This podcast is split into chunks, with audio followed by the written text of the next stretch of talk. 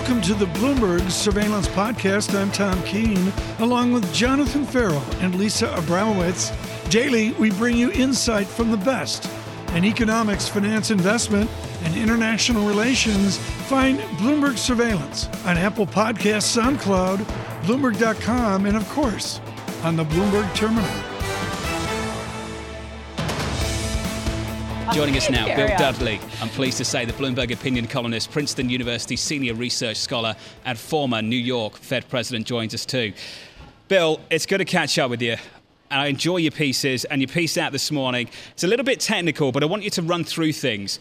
When the Bank of England comes out with a rate decision, bank rate means a lot for a lot of people in the UK, for business loans, for mortgages. The Fed funds rate is a different beast, and you're pushing back against the continued use of targeting the Fed funds rate and using it almost, Bill. Can you just walk me through the thinking here?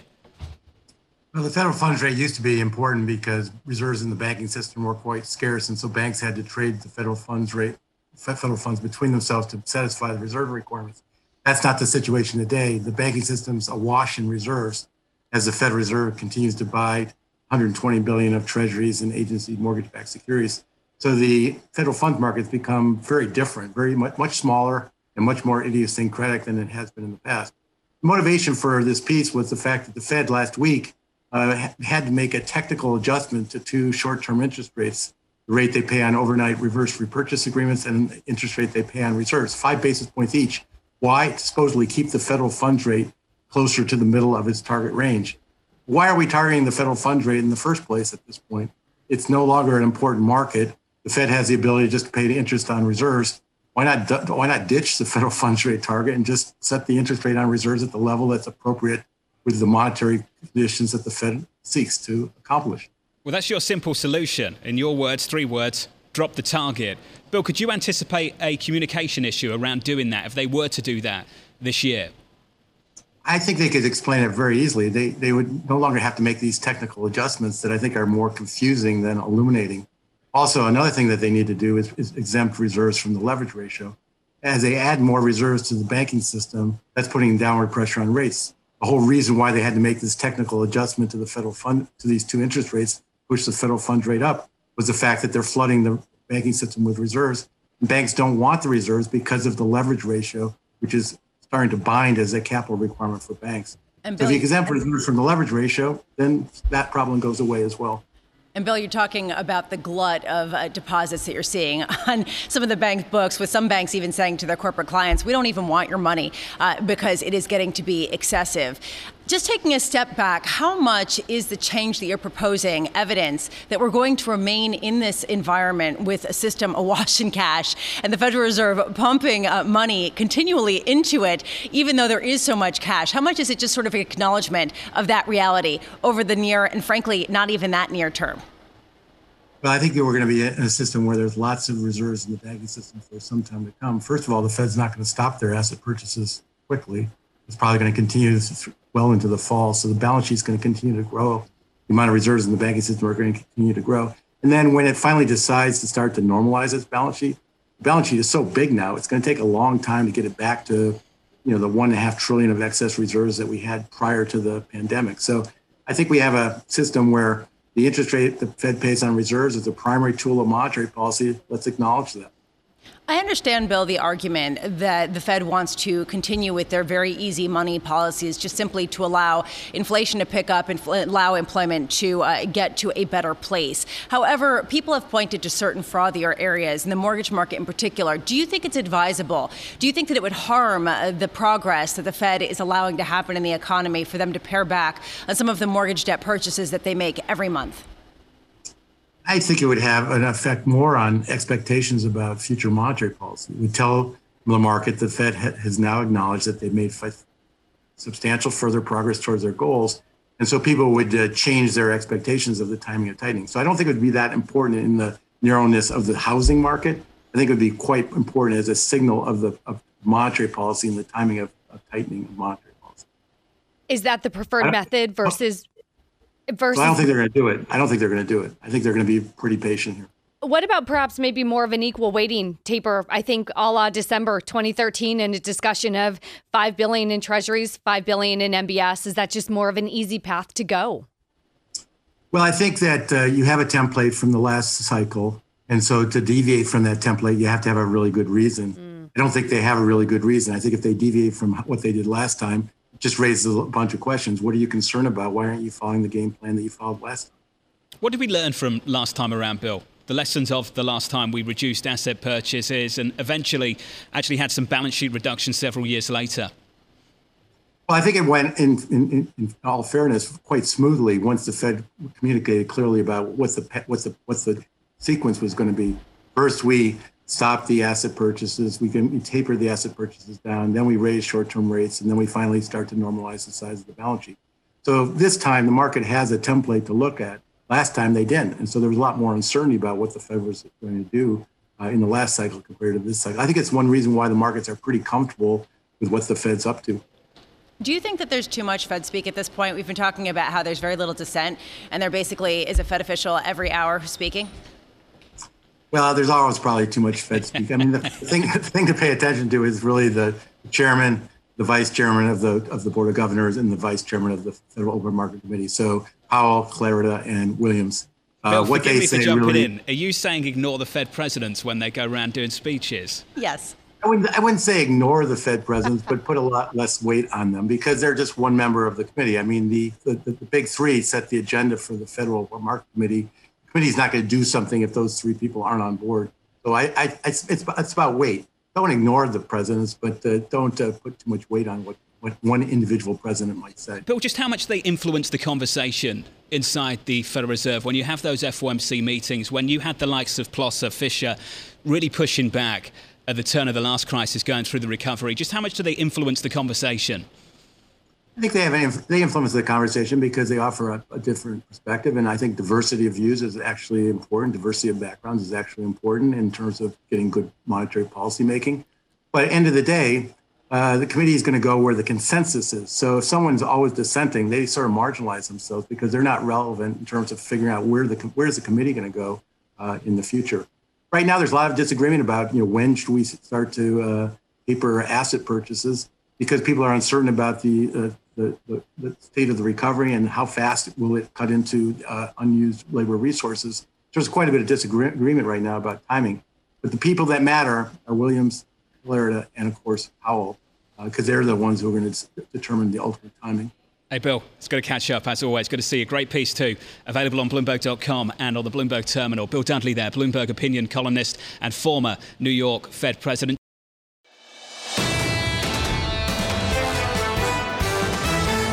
Danny Blanchflower, Dartmouth professor of economics uh, and former Bank of England Monetary Policy Committee member, joining us now. We were just talking about how there is not much being said that is new. However, we may hear something in a half hour time from the Bank of England when they release their rate decision. You're looking for a potential policy error. Can you explain? Well, both the Fed and the Bank of England are struggling in the dark. Uh, we've never seen anything like this. And the best thing is to simply wait and see. Um, so any any suggestion that they have a clue, I mean, people say things like, I think we're going to tighten in 2022 and 2023. Well, they're just kind of winging it. I think that the potential error here at the bank is to say that they're going to start to perhaps um, do less QE, uh, stop, sort of stop it by August rather than December. Um, as the economy goes into lockdown, um, the, the, the data really are very confusing. So I think the sensible thing for them to do is to say, we're continuing, we're waiting, and we're watching. Two, two people are going to leave the committee. Haldane, this is his last meeting. Um, leaves in August and we get Catherine Mann. So I think the right thing to do is to just say waiting, watching, and and and, and signaling that they have a clue what they're going to do in the future. I think would be a major error. Well, uh, Danny, I got to think that all of people, uh, all of the discussion that we hear out of Fed officials, out of Bank of England officials, basically gets shrugged off by markets because until uh, Fed Chair Jay Powell speaks, no one's going to listen. Basically, he's going to lead the charge right. globally when it comes to tightening, and until he does so, you know these members on different central banks can say whatever they want. No one will believe them. Isn't that the case? Well, I, th- I think that's right. And I think in many senses, Jay Powell and I both sound the same. He's been very sensible. Um, what did I just say? Waiting and watching, understanding they made a mistake in 2015 and accepted that, and saying, you know, we'll, we'll see how the economy moves. I mean, we've still got to understand what happens in the, with the vaccine and what happens in the, in the southern states in the United States, of course. But then there's all these issues about which firms are going to survive and are people going to change their long run behavior? And that's a risk to the downside. Are people going to keep those savings that they have and not, not spend them? We don't know, but the risks, I think, are to the downside. So if you go back to making the potential error, people saying, oh, we need to worry about inflation. Well, what inflation? So the, the, the, talk today is the Bank of England worries about inflation. Well, it's 2.1, and we've had two very weird months where the base effects dominated and the slight changes in the last couple of months go away in 12 months' time. So everything looks to be transitory and temporary. And the answer is we just don't know. And Jay Powell has been, I think, fantastic. And he's just been saying essentially that. Wait, look, uh, and we'll respond if we need to. But there ain't no inflation problem, despite the fact 2.1, and that's supposed to be an inflation problem with a weird couple of months. Come on, folks, get real. Danny, do you think we're suffering from a bit of groupthink? Yeah, uh, absolutely. I mean, so uh, the, the group think in a way, though, if, if, you follow Powell, is to be right. But I hear these these Fed governors, I hear Haldane at the Bank of England making ludicrous claims saying inflation's going to take off. Based upon what? Wild wishful thinking and guessing. That's not credible for a central bank. Danny, that dissent's healthy, isn't it? Even if they disagree with you. It is. It's healthy well, to have that. And I think what I've missed over the last 10 years is particularly with the Bank of England since Governor Carney came out with some forward guidance right. that, let's face it, didn't work. But one thing right. he said off the back of that forward guidance is that it helped to tie the hands of the committee because you got everyone to agree with one thing well, and no one could dissent anymore. John, John the, the, you and I were just chatting on this. If you look, if you look at the Fed, not a single governor since Greenspan has ever dissented. Governors at the Bank of England have actually not dissented, although Haldane as chief economist has. Um, I think a real debate is, is credible and sensible. But I think if you if you realize that we just don't know, remember we saw the biggest drop in output ever seen, biggest and fastest drop in output ever seen. And the question is, what's the past data? Well, we have past data from the 1918 great influenza, um, and we've had, you know, so, so there's, there's really not much to go by. Um, so yeah, you're right. Dissent's quite good, but but in a sense, much of the dissent we've actually seen over the last decade has been dissent in error. The, the, the reality is that people have argued that you should have raised rates and they've dissented on that side. And it's clear over the last decade, every one of those votes was in error. You shouldn't have done that. Big picture, Danny, a lot of the notes that I've read, the push for wage pressures, a focus on human capital, a right. shift to ESG, those are structurally inflationary. Are we in a new inflationary regime? Well, the answer the answer is go and read the blog written by CC Rouse, the, the, the, the chair of the CEA, talks about actually the likelihood is that the wage data really are messed up and reality is very soon we're going to see negative wage growth. I've got two nice indicators for the UK, how hard it is to understand wage growth. The official data came out this week on wage growth, 8.4%. But we've just had data this morning on the size of wage settlements, two. Um, and so what you have are these base effects and composition effects it's very hard to understand what's going on. But in wage terms, we've seen the bottom of the wage distribution drop out. Mm. And so we're comparing to a weird thing from a year ago. Um, and so I think the evidence is actually that, um, yeah, there are going to be some bottlenecks, but that's not something you want to respond to instantly. That's so I, I think that the, the wage pressure we will see. But I think a lot of it is, you know, the world is changing a bit. How many more data points would it take for you to see? Three, four? Um, I don't know. Um, I want to see evidence that significant bottlenecks are occurring, and I don't see that in the data. I'm not going. I'm not going to say three or four. I would want to see sustained evidence, but I think the wage settlement evidence is pretty good. Two percent, same as it's been for the last decade. It's been two, two, two, two. Yes, there are temporary bottlenecks, but what should the central bank do to respond to a temporary bottleneck? Think of price changes. We saw a big rise in timber prices. Okay, people don't have to buy timber. And so the price of timber now is halved. So we, I think we'll, we, we just have to watch an economy recovering from a shock we've never seen before. Danny, just to conclude things, someone wrote into me just moments ago, and I think you'd agree with them. The only mistake has been to be too hawkish, never too dovish. That's been true over the last 10 years. Is that what you worry about now? I, I think that's right. I mean, I don't understand. How, how is it an error to sit and wait and watch? Just wait. Don't, don't, don't do anything more than you're doing now and watch as the economy resolves itself. Look, look, look at the hawkish folk who I've been on your programs with many times over the last decade telling us inflation was going to take off. That's what it was going to do. You had to raise rent. All of that was nonsense. So I think the, the error has always been in, in a recovery, you tighten too quickly. There's no, there's really no error to be had in waiting and looking and seeing. And I think that's what's going to, and we're going to see in the UK, the potential is the government is going to withdraw the stimulus, perhaps in September. In the, U, in the US, these unemployment benefits are going to go away. And then we'll see we'll see what how the economy bounces back. But you know, wait, look, watch, and don't make another big mistakes like George Osborne did in the UK in 2010. Danny, we need, a, we need a round table, don't we, with you and Andrew Sentance? Yeah. We need to do that again. Oh no! So we get sentenced back, like the no. good old days. I no. think we're friends now. We are good friends. We both think Brexit is a disaster. There we go. You agree on he something. He still wants to raise rates, of course. Does he? Well, that's yeah, what I thought. Does. Maybe that would be the optimal roundtable for a program. No, like the, what's the discussion? The discussion, the discussion is that you want low rates forever, and wrong. He wants higher rates. Danny, it's good to see you. It's good to hear from you. Danny Blanchflower, Dartmouth Professor of Economics. up again. I'm trying, and former Bank of England um, Monetary Policy Committee member.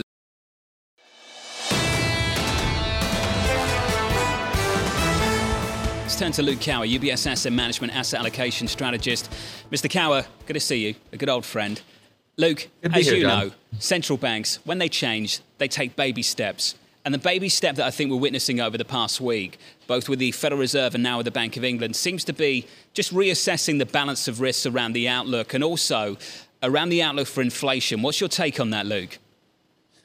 John, imagine if your your baby's first step wasn't a first step, if it was, you know, a pole vault or a high jump. That's that's the shock kind of the market had to deal with, even though we're talking about things that were only out you know in 2023 and do require a lot of, uh, of progress to be sustained and to be actually realized. So in, in kind of looking at the fed and digesting how uh, that might hit cross asset action uh, what we're thinking about is kind of the two reasons why uh, chairman powell said that the dots did move up one reason is that you know economic activity is coming in, so there's more confidence within the Fed that the baseline outlook that they achieved in March, that they outlined in March, is going to be achieved. So on the one hand, this suggests that continued inline data is going to be a force of pressure that continues to pull forward dots. And if you're, you're trading short-term interest rates, all you have to do is be more confident than the Fed that that economic outlook is going to be achieved, you can kind of continue to push the timeline on that front. Uh, on the other hand, it's clear that the the inflation risk, the balance of inflation risk, that jumping to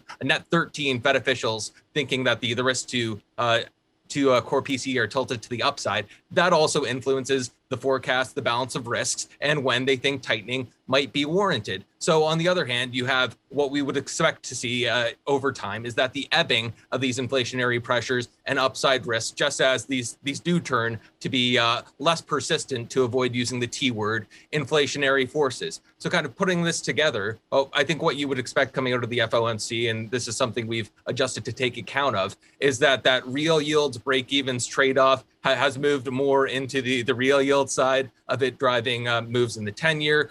That, of course, is going to also have an effect on the dollar. So it's about seeing less widespread dollar weakness and uh, that's the scope for that uh, deteriorating on the margin. What I will say is encouraging to say from a risk perspective is that even as we've had, you know, a, a, broad dollar rebound in the wake of the FOMC, it's rallying more against the DXY components than it is against the EMFX component. So this suggests this isn't about a kind of a dumping of risk currencies, so to speak, or a less positive view on risk. It's just a reevaluation evaluation of the Fed, real yields, and what that means at the front end. So, Luke, the more we hear the T word, transitory, the more people buy risk assets. Exactly as you said, they're going further into uh, risk in order to get returns. There is a question at what point the Federal Reserve, the Bank of England, other central banks start to take action just to curtail uh, some of the moves that we've seen. And I'm thinking of the mortgage market in particular. To Taylor's point earlier, this question of the composition of which uh, assets the Fed may pare back on its purchases, how much are you looking the mortgage market to feel some pain from that as people start to question the elevated housing prices?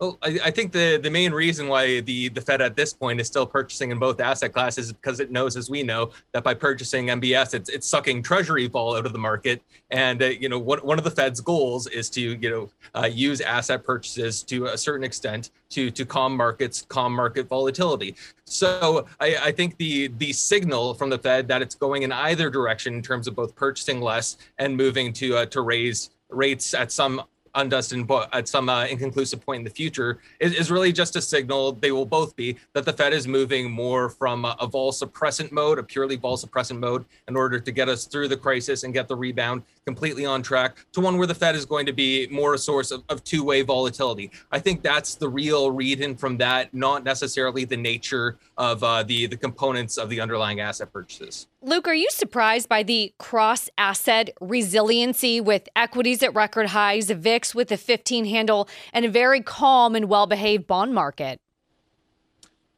Uh, to a, to a certain extent, yes. I, I, think the the markets have been able to digest this quite well. Uh, the a more hawkish than expected Fed, and uh, I think kind of when we're looking through what and why, uh, what we talked about earlier in terms of the the dollar being stronger, real yields being stronger, how far can that filter out? What's very important lately is that it hasn't filtered out really all the way to commodities. Copper had a had a pretty bad move down, but that's kind of alleviated lately. Oil still pushing forward to new highs. So the market is still trading this idea of we're, we're still getting very, very good activity going forward. The Fed has cut off right tail inflation outcomes. Therefore, it's it's safe to buy equities. In our view, there are there are limits to this, uh, particularly the way that it's been uh, kind of playing out under the surface with uh, with the rotation to growth. That's not necessarily something we want to chase right now. Right now, the equities at the headline level, we do think are are due for a breather. And if you look at over the past few months, equities have really moved sideways uh, on a global basis and on the S&P 500. So uh, we're not necessarily looking for a lot of downside, but think there there will be an attractive dip potentially to buy going forward in the coming weeks. And this is just to do with uh, the market needing to digest that the second derivative is turning, the Fed is becoming less supportive. Luke, always great to catch up. I promised you we wouldn't talk baseball. We won't. Has UBS got a call on Euro 2020? Have you got a country, a nation? I, I, I mean, I, I have to say the Swiss, right? The Swiss. Do you? I guess, maybe. Why do you have to say the Swiss? UBS, I guess. It's really? The house view, mm. right? You got to go. The with, house view. You got to go with Swiss, Switzerland. UBS asset management, asset allocation strategist Luke Kawa.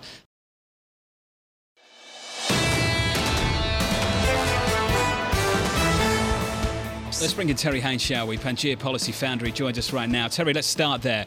What we can expect, as far as you're concerned, down in DC on the fiscal front.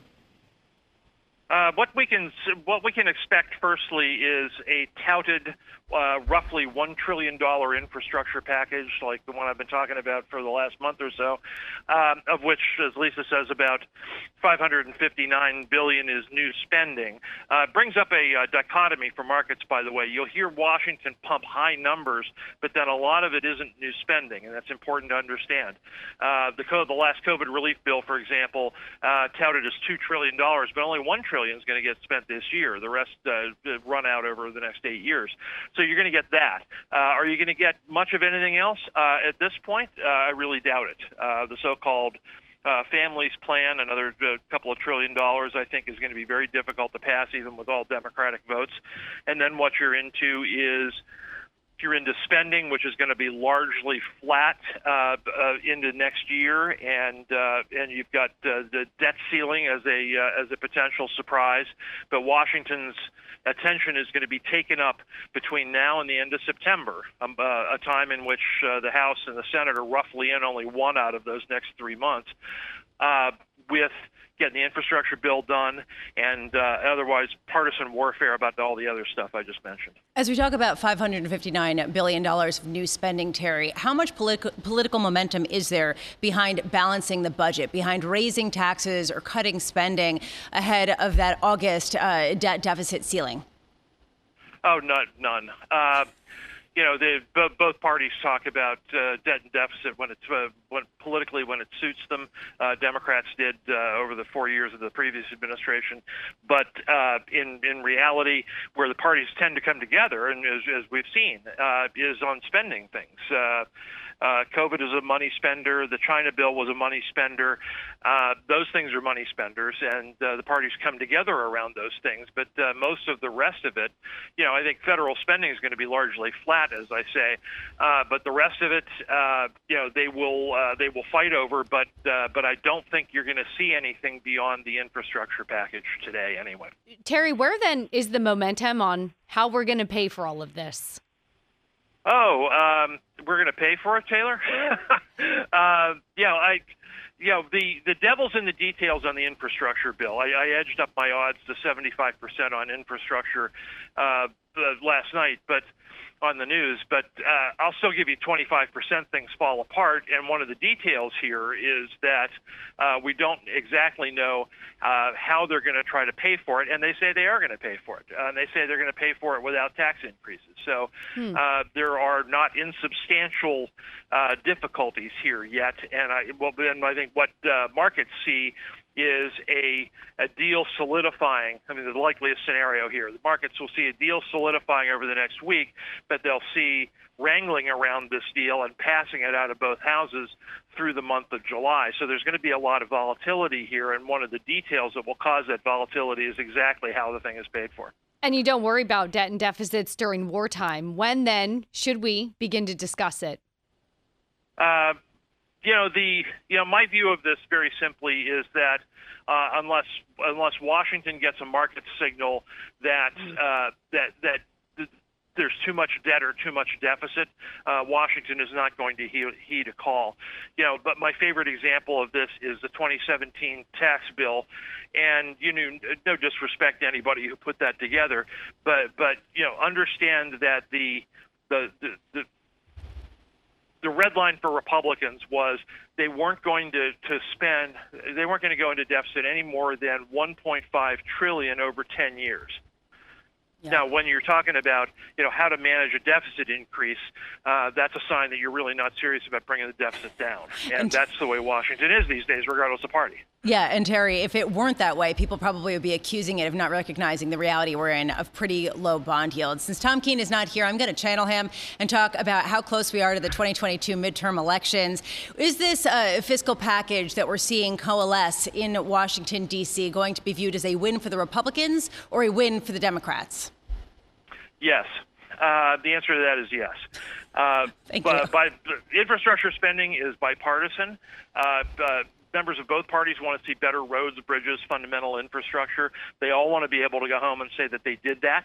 Uh, and uh, and the key, you know the key for me at the same time will be uh, seeing if they can goose them along more quickly. You know, there's uh, in my home state of Pennsylvania, there's been a, ten, a now a 10 year long project just just to redo 40 miles of old interstate. And if it's going to things are going to take that long, there's going to be a lot of frustration out there in the world. So one thing that they're going to need to do is goose their states along and make things uh, go a lot more quickly in order to gain the maximum amount of political benefit out of it. That's the best way of answering a Tom Keene question. Just, yes. Yes. I'll take a note. Terry, thank you. Terry Haines, Pangaea Policy Founder down in Washington, D.C. This is the Bloomberg Surveillance Podcast. Thanks for listening. Join us live weekdays from 7 to 10 a.m. Eastern on Bloomberg Radio and on Bloomberg Television each day from 6 to 9 a.m. for insight from the best in economics, finance, investment, and international relations. And subscribe to the Surveillance Podcast on Apple Podcasts, SoundCloud, Bloomberg.com, and of course, on the terminal. I'm Tom Keene, and this is Bloomberg.